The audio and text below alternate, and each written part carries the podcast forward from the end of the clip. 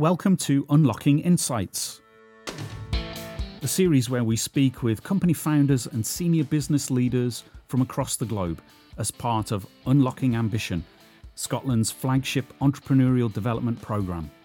Unlocking Ambition is a business accelerator that provides intensive wraparound support for Scotland's most promising and talented entrepreneurs, amplifying Scottish innovations that will benefit society, the environment, and the economy.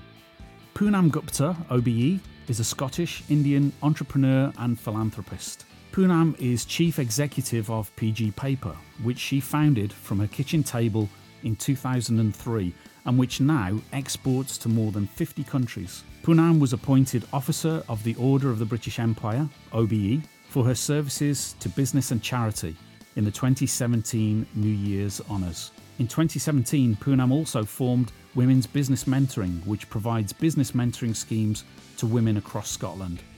In conversation with Bruce Walker, on behalf of Unlocking Ambition, Poonam talks about her journey and learning as an entrepreneur, emigrating to Scotland, and becoming a business owner.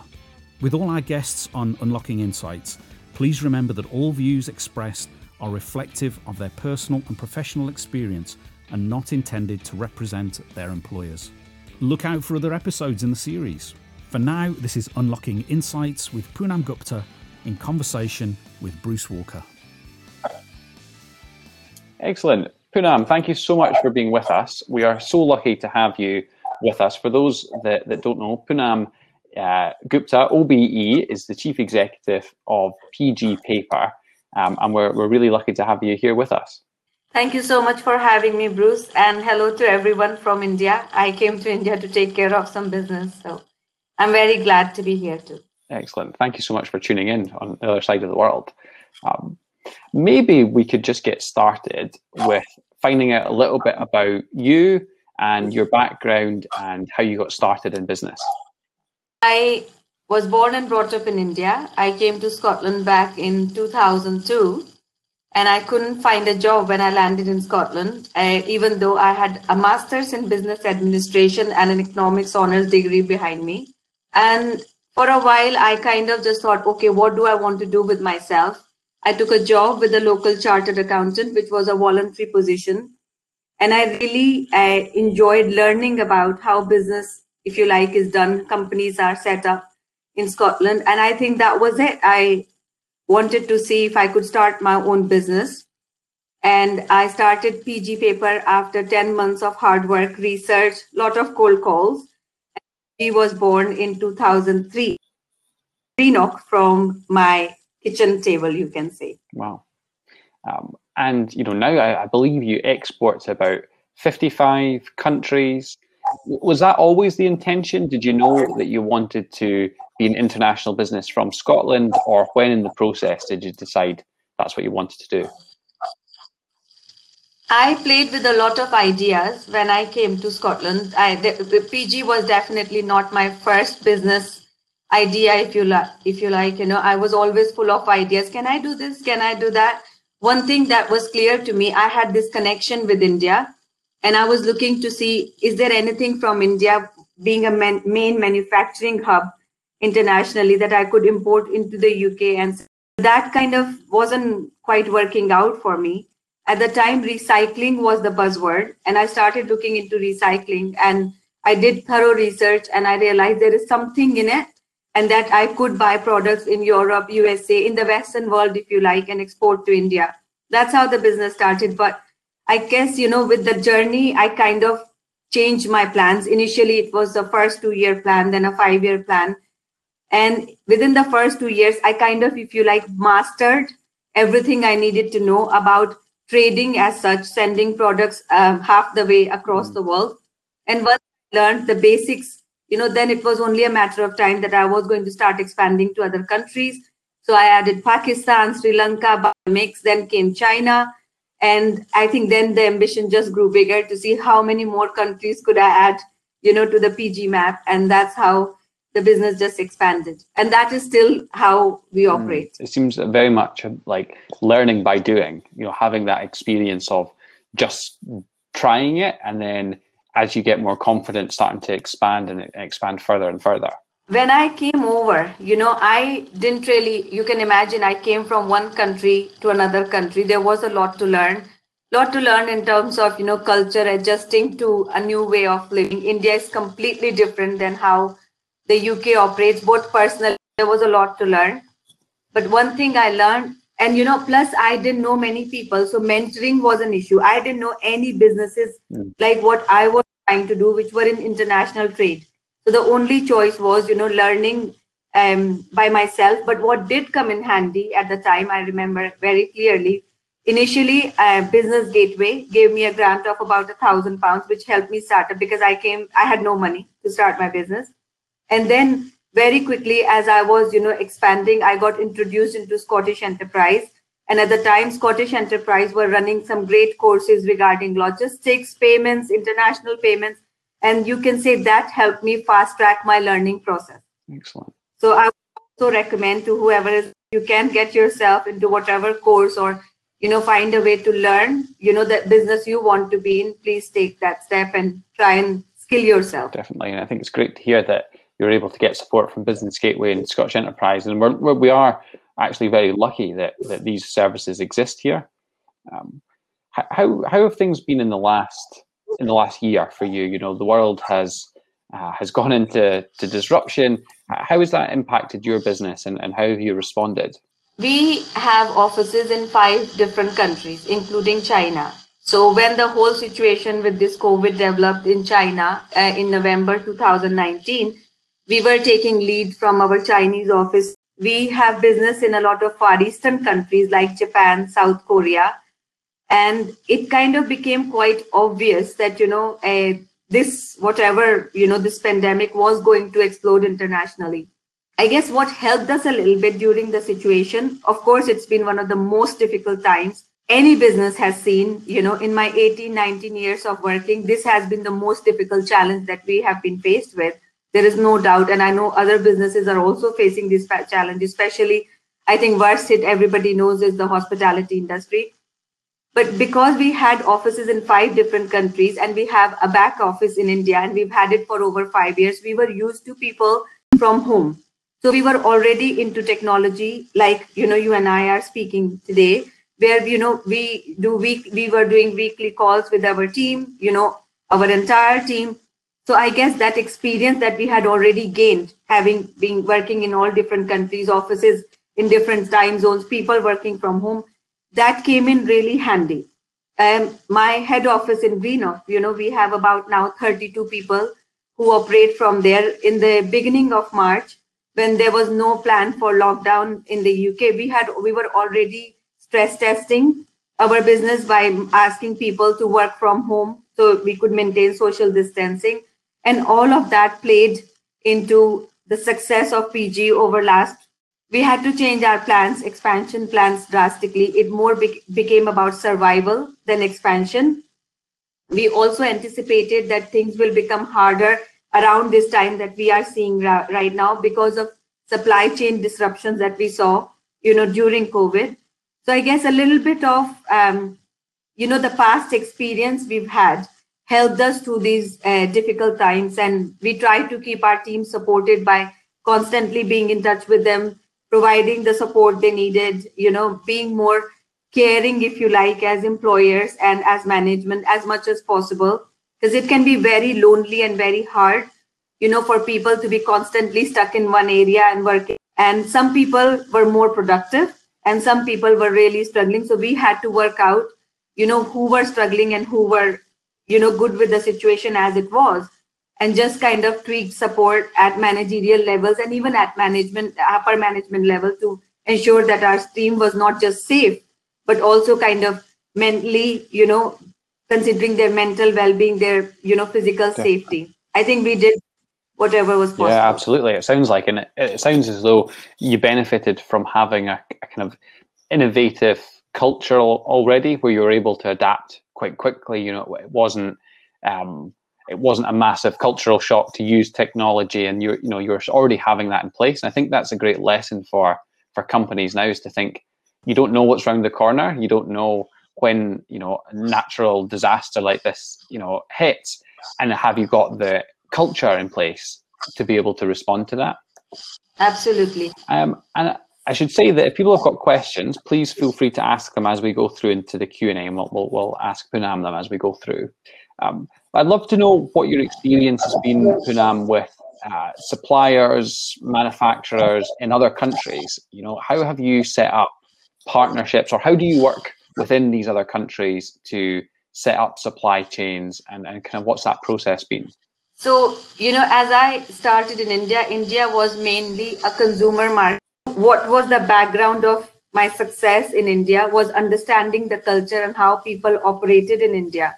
The, the very thing played into how we sourced from Europe and, you know, from the UK, from USA. I was not inherent, inherently from the Western world. So, you know, I did take time to understand the Western culture. And I think this is the same mm. formula I apply every country or you know i teach now my people who work you know we work with you know apply the same formula go first you know whichever country is on you know our list understand how people operate understand the culture times are different now but you know go out you know set up meetings go out meet people.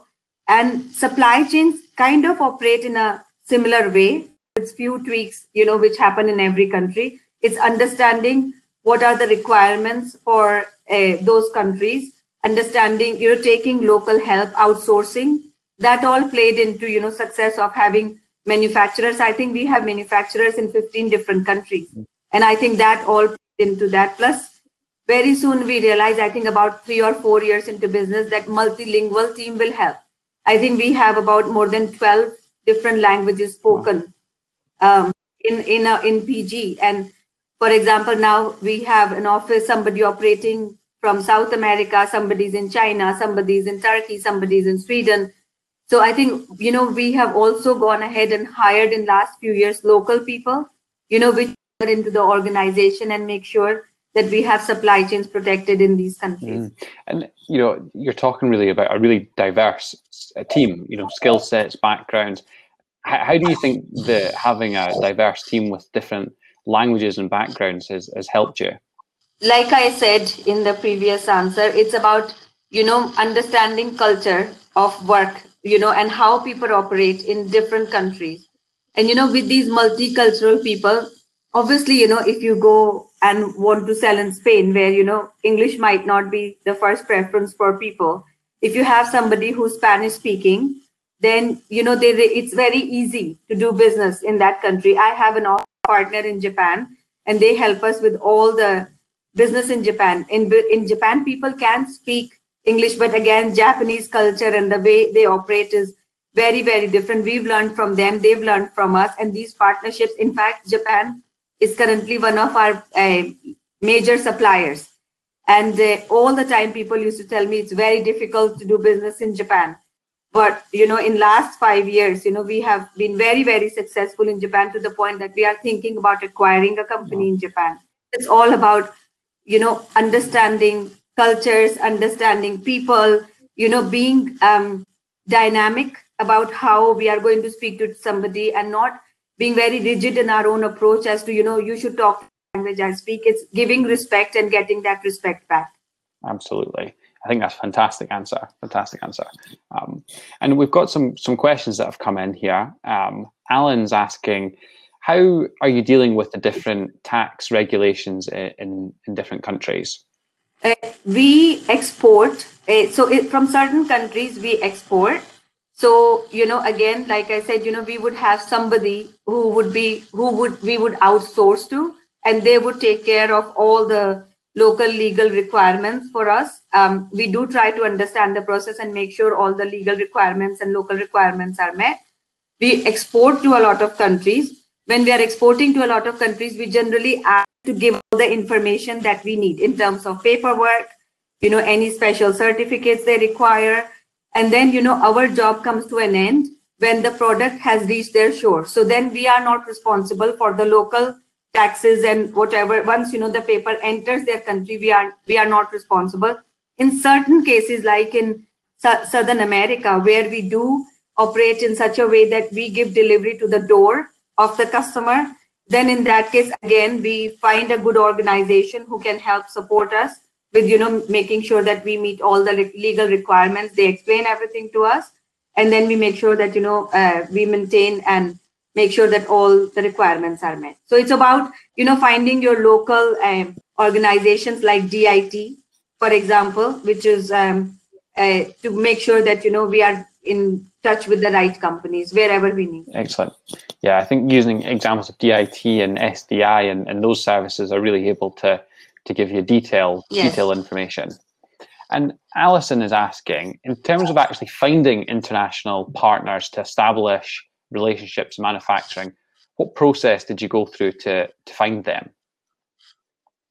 Well, you know, uh, Google, for example, is a good start. So much research is available. There are directories available. You know, uh, even 18 years ago, I remember there were multiple paper manufacturers directly. And then British High Commissions in various countries, wherever we were stuck, we used to go to them. Now, actually, this research is even more easily accessible. Like, you know, again, SDI does a fantastic job in making sure they connect you to the right companies uh, wherever you know you want to be or dit like i mentioned and sometimes even there are uh, independent commercial organizations that you can go to um, for example you know our bank themselves they launched a platform where people can network and connect with each other these days you've got linkedin which is great platform as well to find out you know who your right people are to talk to so i guess it's much more easier to get hold of that research than it used to be excellent um, and Javier is asking, is how have you managed to grow? Have you taken investment? Have you raised funds through banks? How, how have you kind of financed the growth? Well, I have financed my growth by uh, through my, through the financial institutions like bank. You know, our bank supports us quite heavily. Um, for the first five years, I did. You know, most women entrepreneurs, as data will show you, are generally scared to go out and for investment in the beginning of the business. I think I'm guilty of the same. If I had a chance, I would do things differently. For the first five years, I kind of self financed through customers. You know, I kind of made my work. I was giving them better deals, so they pay me upfront, and that helped me finance my deals. But after five years, I realized that the company was going, this was not going to be enough. But by that time, I already had a proven track record. So it was easier to go to the bank, show them our books, and you know get the facilities i think the first facility about a million pound today i think our facilities are over um, running billions you know with the with the banks i still prefer to raise mm. money through the banks excellent thank you um, we've got a question here from Puja who has asked which was the first country that PG expanded to after the UK and India? Can you share uh, your early internal, internationalization journey? Uh, the first country was India, and the second country that was added to the mix was uh, Pakistan. That was the second country. Again, the way of working in Pakistan was very similar to India, so it was easy. And then, like I, I mentioned, it was Sri Lanka and Bangladesh, kind of the same Indian subcontinent, if you like. And then it, uh, I added China, Indonesia, Philippines to the mix, and the the the concept remained the same. It's understanding the requirements, understanding how people operate, and you know, just the thing I said: give respect, get respect. You know, be nice to people, be patient with them. I think that all kind of played into that. It's kind of those very um, human characteristics, isn't it? That actually, you know, at the end of the day, people want to do business with people that that they like and they get on with and they feel like they have a good relationship with, and that seems to be the case regardless of which country or city or town that you that you base in. Absolutely, I would say that is the case. You know, a customer. Um, well, the the key quotation is the custom that customer is king. I'd say within reason, the customer is king. Sometimes, you know, maybe the demand is too much, and then it's a case of understanding why, what, you know, and where, whether there's cost associated with it, and discuss with the customer that maybe this isn't fair. But it's all about communication you know clear precise communication and not over promising and under delivering like don't make promises that one can't keep if i had orders that i couldn't fulfill i would always tell my customer please i'm sorry i can't do this it hurts to lose the order but i'd rather be honest with them than to keep them lingering and i'll always answer the phone especially if i see a conflict coming on it's important to be available when somebody is not happy with you. And I think that's again something that I teach my team. Do not bury your head in sand when problems happen. Try and figure out what the solution is and go in and try and resolve the matter and take support from the rest of the team. Yeah, that, that I mean, it's that integrity of you know feeling like um, you know we need to take things on head on and, and not running away from things and and being authentic with with people is, is what it sounds like. I was going to say I have to ask you about the dreaded Brexit um, and how has how has Brexit impacted you uh, and, and PG? Um, yeah, maybe we'll start with that. Has it impacted you? Um, well, Brexit kind of got postponed so many times. There were operational issues that did affect the business. You know, there are certain countries where there were special duty structures within Europe and those countries, and you know, people panicked. The order book, the order book suffered in the short run, but I'd say that period kind of passed in 15 days' time. The business did suffer because nobody knew knew you know what were the new trade treaties going to look like. But I think it's all kind of starting to settle down. Um, we kind of felt the most effect of it, you know, couple of times in the middle when the date got postponed, but majorly between November and end of January. But I like, you know, for example, we export from Finland. And then, you know, suddenly we required a new um, customs number or something in Finland that, you know, we didn't know we needed. But Finnish customs were really good and they kind of, you know, came through within 24 hours. So that didn't affect the business. So as much as we thought Brexit would affect our business, it didn't really have such an adverse effect on our business. But then most of our markets are like 99% export based business where we are going further afar from Europe. Yeah. If we were, you know, maybe operating mainly in Europe, perhaps the business would have been more affected but because we are more towards america you know all the south america asia all these other countries it didn't really affect do, do you think then in that case that there might be some opportunities for you with brexit? Do you think it opens up any additional opportunities? Not yet. I hope that you know as more and more things become clear you know and the united kingdom makes its further treaties with other countries you know i see opportunities coming for PG, but you know most of our paper gets manufactured outside the UK. So I you know as far as bias being a British company by European countries, we should be fine. Yep, excellent.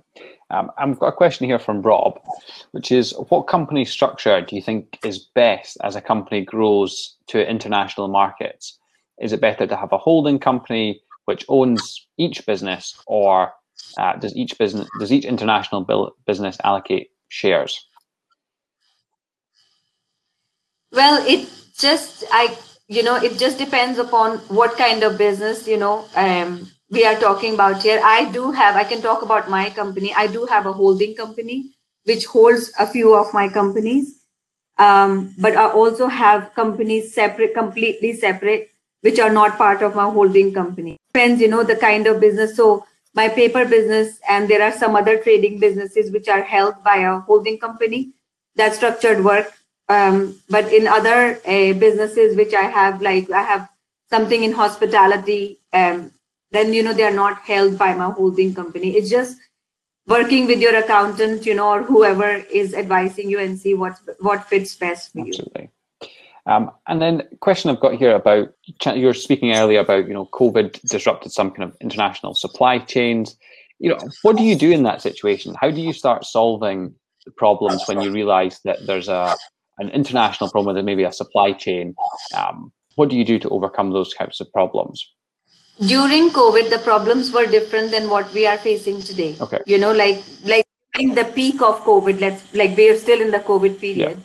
So during the peak of COVID in the beginning when nobody knew what was happening and you know the governments were also kind of had to play by the year, change the advisory every single day. Um, people were less more unsettled.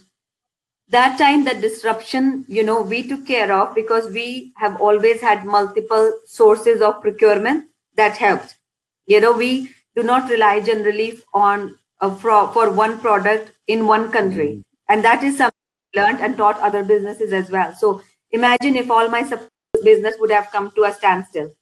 But because my supplies were coming from China, Japan, South Korea, America, you know, all the countries kind of did shut down for a while eventually, but it happened in different phases.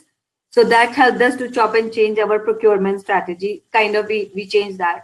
That helped. Today, where we are facing, what we are facing is the after effect of all those lockdowns that multiple countries have. Now a lot of countries are operating. They are not in a lockdown. They are still, you know, operating, I would say, with social distancing and everything, but the economies are open like India, for, uh, for example right now what we are facing is a lot of external pressure of or if you like after effects you know um, and and i guess problem at a time sometimes and you know also accepting that there are certain external issues that we cannot you know there is nothing that we can so the only thing we do is keep trying. There is a lot of frustration that builds up and that's when you know the teams need support to say guys you know let's find out you know if we can't do this today when can we do this in 15 days time in a month's time let's plan things planning becomes really important and that's how we are kind of trying to tread the the waters right now. It's again that kind of flexibility, that innovative approach allows you to not be reliant on one one source and be able to be dynamic enough to move as and when is required. I think that's a really, really important lesson for businesses that you can't become over reliant on any one source. Poonam, you're, you're, there's so much going on with your business. Is I also am just wondering how you personally manage that and, and how do you what do you do to take time for yourself to kind of manage your own mental health and your own personal development through all this i try and steal some me time every so often um number one business for me is also my hobby so you know some people golfing some people like swimming. You know one should always you know go ahead. Um, my hobby is working you know and sometimes my hobby is learning about other businesses reading what others are doing. And i think i do kind of make sure that i make time for reading. Um, i do keep part of my diary always flexible. And that's important because you know there are so much last minute things happening. I do, I do not personally I, I don't think it's a good trait to have i'm not very regimental so you know i do like to keep my flexibility a little bit i think that you know being a mother, you know, my children came along when I started, after I started my business, I always had to keep that flexibility to make sure that I was taking care of them and taking care of the of the business. So I still kind of like that level of flexibility. That kind of helped me to give me that me time and the time I need when I shouldn't be thinking about anything or I should be thinking about something other than business. Spending time with family is something else that yeah. I really enjoy. Excellent.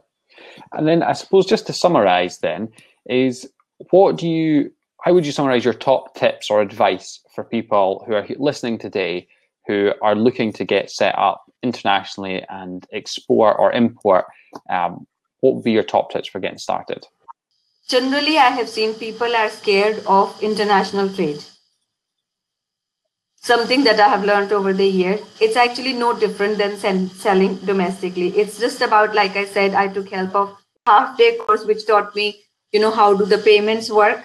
You know, it's, it was another half day course, which taught me how logistics work. And I promise you, it was worth every minute I spent in that course.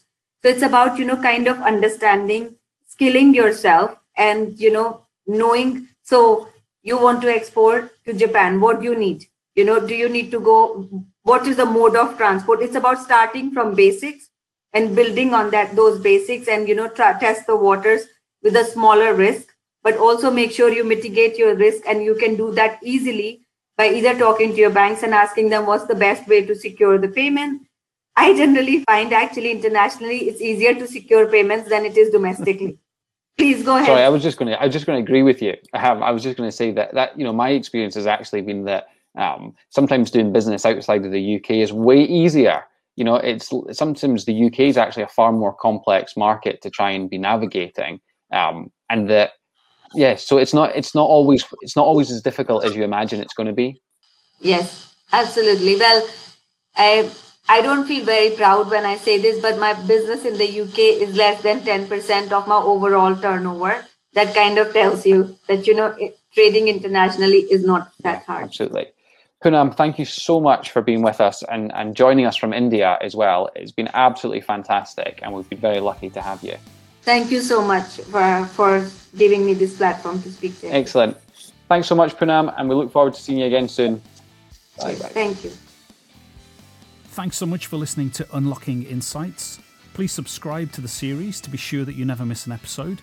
And if you share on your social media channels, please tag us using the hashtag Unlocking Insights Podcast.